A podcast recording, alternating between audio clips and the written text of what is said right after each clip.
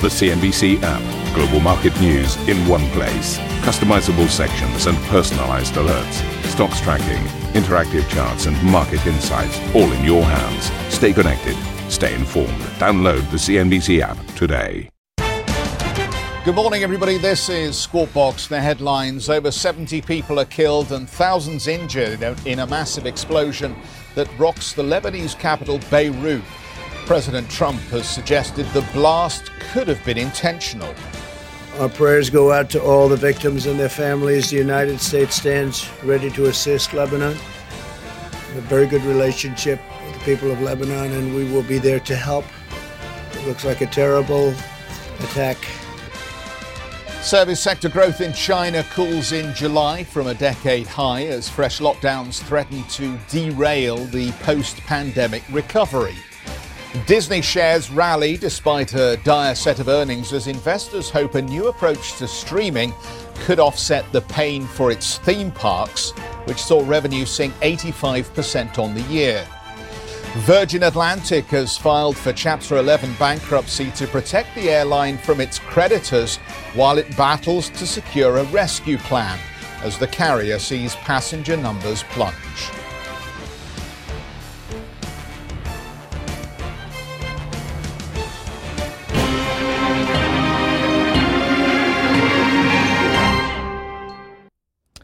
Uh, so, welcome back, everybody. Commerzbank, of course, has been in the news the last few days. We talked about the activism of Cerberus, but what about the results? We're just starting to see Commerzbank numbers trickle through. Let's get out to Annette, who's got more detail. How do they look, Annette? Well, actually, at first glance, they look a little bit better than expected. They are having a net profit of 220 million euro, which uh, was more than uh, analysts had expected. Operating result 205 million euro, revenues 2.3 billion euros. So that's all a bit better than expected. They're, they're saying they're generating a profit for this quarter in spite of corona costs and capital on track. Uh, talking about the cost, the operating costs uh, did fall once again, um, and the common equity tier one ratio increased to 13.4% without the usage of regulatory transition transitional rules. So, meaning they haven't used the capital buffer. Um, on the assumption that there will be no second le- lockdown, um, economic activities gradually recover and government support programs prove to be effective, the bank expects largely stable customer revenues for private and small business customer segment over the course of the year. So all in all, in all, the numbers look um, a little bit better than expected. Perhaps um, some would argue they are in line with what people had expected. But the big question today is um, what we are going to hear about their strategy. Whether we are going to hear anything about their strategy, that's probably not very likely because the bank doesn't really have a CEO. Um, as we know, the CEO and the um, previous chairman left kind of surprisingly early July. And now the bank just got a new chairman, Hans-Jörg Vetter, which was elected despite the criticism and opposition of the uh, second biggest shareholder, Cerberus, who is now saying, of course, we are going to work together with him. But still, it shows that there's a big rift inside uh, the company and that there's perhaps not a bit of a, a big uh, uh, agreement about the new strategy, whatever it might look like. What we know that McKinsey is inside the house, they're working on one. Um, whether the new CEO will then enact all these uh, yeah, proposals or not remains to be seen. And the new CEO now needs to be found quite quickly. That's the, the role um, the new chairman has, whether it's a woman or a man, we don't know. Uh, we're going to speak, or I'm going to speak, um, to be precise, a bit later, first on CNBC with the CFO, Ms. Orlopp, uh, here on CNBC. And she's one of those names who are circulating as well to be perhaps uh, in the running to be the new CEO. So the bank is in full restructuring mode as all of these years. Ever since the financial crisis, and the new strategy needs to be found. With that, back to you. All right, terrific, Annette. We look forward to your conversation with the CFO. Let's have a quick look at the Allianz numbers here. Uh, the group giving us a revenue decline on the second quarter of 6.8% to 30.9 billion euros, with an operating profit for the second quarter of 2.6 billion euros. Net income attributable to shareholders down 28.6% to 1.5 billion euros. That, though, does look in line with the analyst's expectation that I have in front of me here. The group says, due to continuing uncertainties, we currently do not give an operating profit outlook for full year 2020.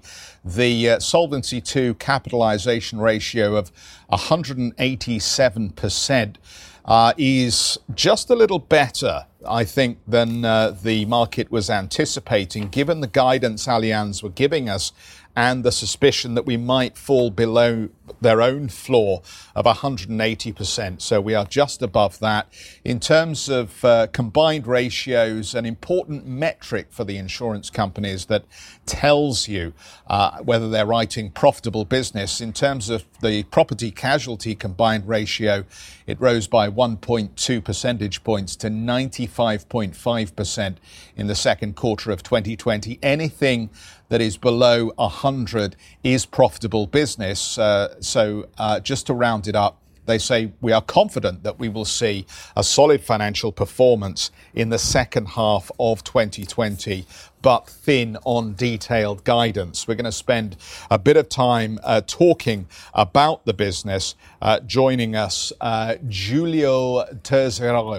Uh, he is the uh, CFO of uh, Allianz. That that'll be a 7:30 first on CNBC interview. Um, I tell you what, why don't we just have a quick look at the market wall here? It, it, might be useful just to give, give you a good sense of, of how the markets closed up the business day. And when you look at the NASDAQ here, we pushed on to another high. The Dow Jones, though, putting in a very strong performance, up 164 points. But there's quite a lot I want to talk to you about here because you have to make some decisions, it seems to me increasingly, about this conundrum that is inflation. And I want to just pop up the gold chart. If um, the director, Adam, could just help me out here, we'll just have a look at gold for a moment because the important message from gold is that we managed to push on and take out a new high. Not an inflation adjusted high, because if you go back and you look at the books, we have been in this kind of territory before with an inflation adjustment. But on the raw number, we are, as you can see here, pushing up to a new high. And if you have a look at CNBC Pro, which Adam, the director, tells me is a fantastic resource for anybody who wants to trade the markets on their own behalf, David Einhorn is in there, an interesting write up about the uh, market letter that they've put out over at Greenlight Capital where he is talking about how to find yourself some inflation related trades. And I heard some chatter yesterday about how food and uh, pharma prices in the United States have seen something of a jump here. So I feel for you if you are having to pay those higher prices in the United States, the way that his hedge fund, David Einhorn's hedge fund, is looking to get some form of advantage on the back of any rising inflation is buying mining companies. And uh, they've taken a stake in a Canadian mining company called Teck Resources, according to CNBC Pro. But there's a conundrum, isn't there? Because while Scott, spot gold is pushing forward, and the argument may be um, that people are preparing for inflation and they are trying to buy resources and basic materials and precious metals, when you look at the Treasury curve, it flatters to deceive. And the problem here is that we continue to see yields decline on the Treasury curve here. And some of that is to do with the commentary. Um, did you see the San Francisco Fed President Mary Daly? Uh, she was talking about how the US is going to need financial support, the economy is going to need a, a bridge, some help for even longer. Um, and, let's face it, we, we are racking up uh, a lot of money to do this. Um, monetary authorities in the United States, if we sort of bundle together the Treasury and the Federal Reserve, as I heard yesterday, that they've effectively uh, now produced something like four years' tax revenues over the space of five months. So it gives you a good sense of just the size of the support that is being directed at the US economy. Why isn't it turning up? If we're worried about inflation, why isn't it turning up in higher yields here? And this is part of the reason why, as well, gold is pushing forward. Because if you can get nothing on your treasuries, why wouldn't you be more attracted to gold, the precious metal, where at least if you don't get a yield, you are getting a capital return? What about Asia? Um, surely we should see uh, Asian markets um, on the front foot in positive territory.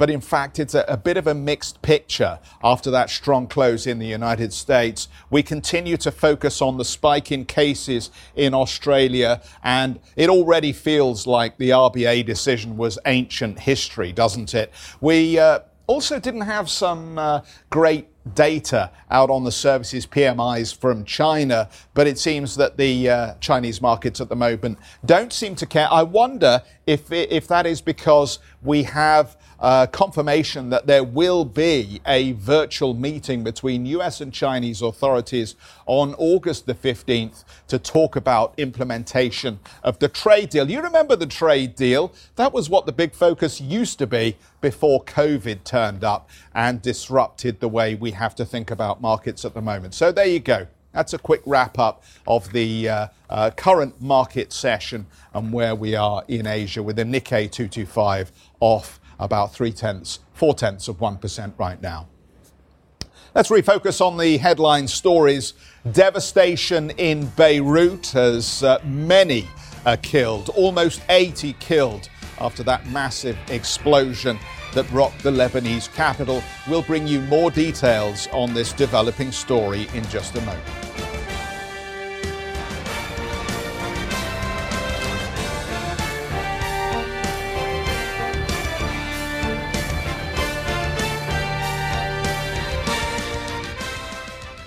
Ambition to me is about doing better. I think ambition creates a pathway. The best advice I can give someone starting off a career is don't have a career, have lots of careers, try loads of different things. Talk to people and put your ambition out there. I don't feel that I've hit peak ambition because it's a learning journey. CNBC is where ambition meets opportunity. What does living ambitiously mean to you? Hear it from our CNBC anchors, reporters, and global business leaders on CNBC.com.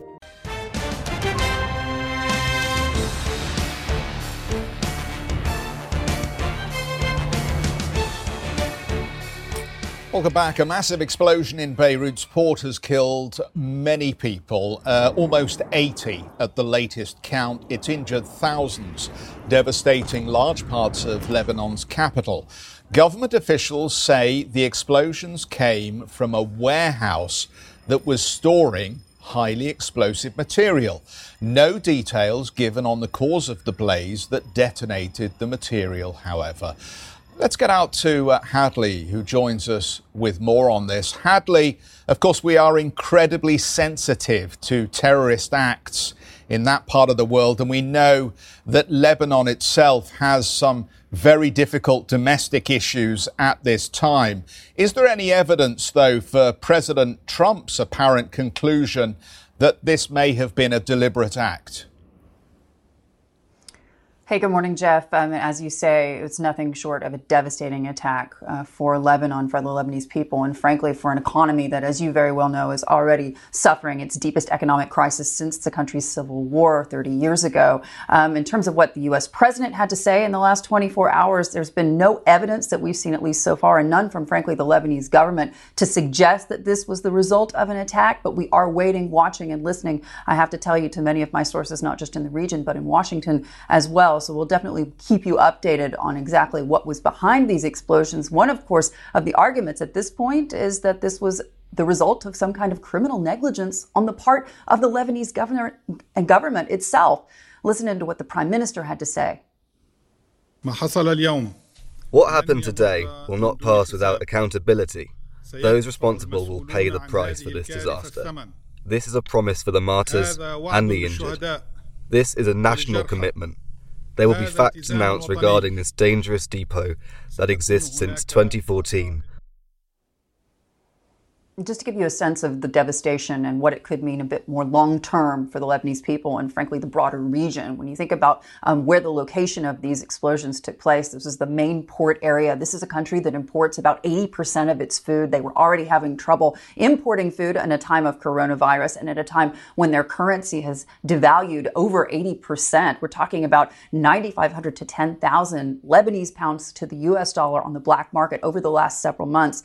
Lots of questions about how they were going to make ends meet already. Now we've got a blast that has literally devastated the downtown area of Beirut, um, the port area, all of the shopping centers along that area that had been rebuilt after uh, the Lebanese civil war by Rafiq Hariri.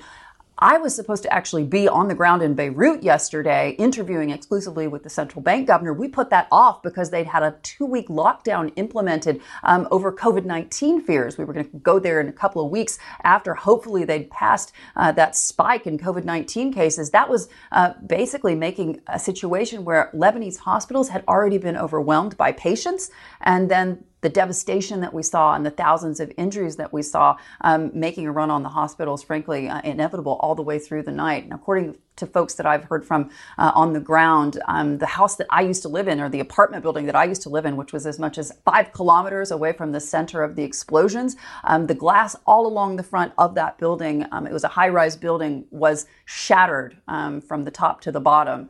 Um, and that was a scene that's very much like a lot of the pictures that we're already seeing coming out of Lebanon. So when you think about how tough it's going to be to rebuild this country amidst economic crisis, I mean, where are they going to get the glass for starters? I mean, lots of questions about how this is going to all play out. In terms of who's already offering support, we've seen support uh, offered from the French, the United States as well, some Gulf countries, the Qataris, Iran, as well as Israel, offering um, not just medical aid, but also humanitarian aid as well, more broadly. But as you say, lots of questions about what actually initiated these explosions. Listen in to what the U.S. president had to say. Our prayers go out to all the victims and their families. The United States stands ready to assist Lebanon. We have a very good relationship with the people of Lebanon, and we will be there to help. It looks like a terrible attack now, again, as yet, no evidence, uh, strictly speaking, to support what the president seems to have claimed there that this was actually uh, the result of an attack. But certainly, when we're talking about such a massive explosion and such serious, serious damage, there's no doubt about it going to be a lot of implications for the region as a result of what's happened in the last 24 hours in Beirut. Guys. Thank you so much, Hadley, for that. And we'll uh, keep in touch with you. And obviously, we'll uh, update our audience on any developments on this uh, developing story. Let's switch back to some of the earnings. Uh, Deutsche Post has given us second quarter numbers. Uh, operating profit up 18.6% uh, here at 912 million. The revenue line up 3.1% at 16 billion euro, with the net at 525 million euro. The earnings per share number in at 43 euro cents. Uh, let's get to uh, Melanie Kreis, the CFO of Deutsche Post. Melanie, good to have you with us. Thank you for giving us your time here. Look, I imagine we've seen a, a good uptick in um, parcel shipments as a result of the pandemic. What is your expectation around some of these trends that we've seen through the second quarter? Will they continue into Q3 and full year 2020? Yeah, good morning. And uh, that's, of course, a, a very uh, relevant uh, question. Uh, we saw a very interesting dynamic uh, in the course of uh, the second quarter. Obviously, the strong growth driver for us has indeed been e-commerce. Um, we still see much stronger growth in our e-commerce businesses than what we had prior to the pandemic. Looking at our express network, looking at our parcel network here in Germany, at our e-commerce solutions division, it is too early to tell whether this is going to be uh, a sustainable acceleration uh, of the e-commerce trend. There are, of course, some good arguments for that. People have newly discovered shopping on the internet, particularly parts of the population who didn't shop online before. Um, uh, also on the supply side, smaller shops have now discovered um, how useful a complementary online offering can be. So I think there are some good arguments uh, for a more structural acceleration of the e-commerce trend. But in terms of hard facts, it's simply too early uh, to really uh, say that for sure. All right. Um, what kind of clarity then do you have around the freight forwarding division? Because obviously we we've watched the airline industry with close interest, uh, and we've seen some uh, shift from belly uh, haulage through to in plane haulage. In terms of volumes, though, and overall ease of operation, could you just add some color for us? How are things in freight forwarding? Yeah, another really uh, good uh, question. And I think forwarding is even more difficult uh, to predict than what we are seeing on the e-commerce side. In e-commerce, it's clearly a structural growth trend. The question is, how strong is that growth trend going to be? What we have seen in air freight in the second quarter has been a hugely distorted market. volumes from the demand side were clearly still down in the double digits. Um, that is what you're also seeing in our volume developments. But the name of the game was the capacity shortage uh, induced by the grounding of the passenger aircraft, which overnight took roughly 50% of the available capacity out of the market.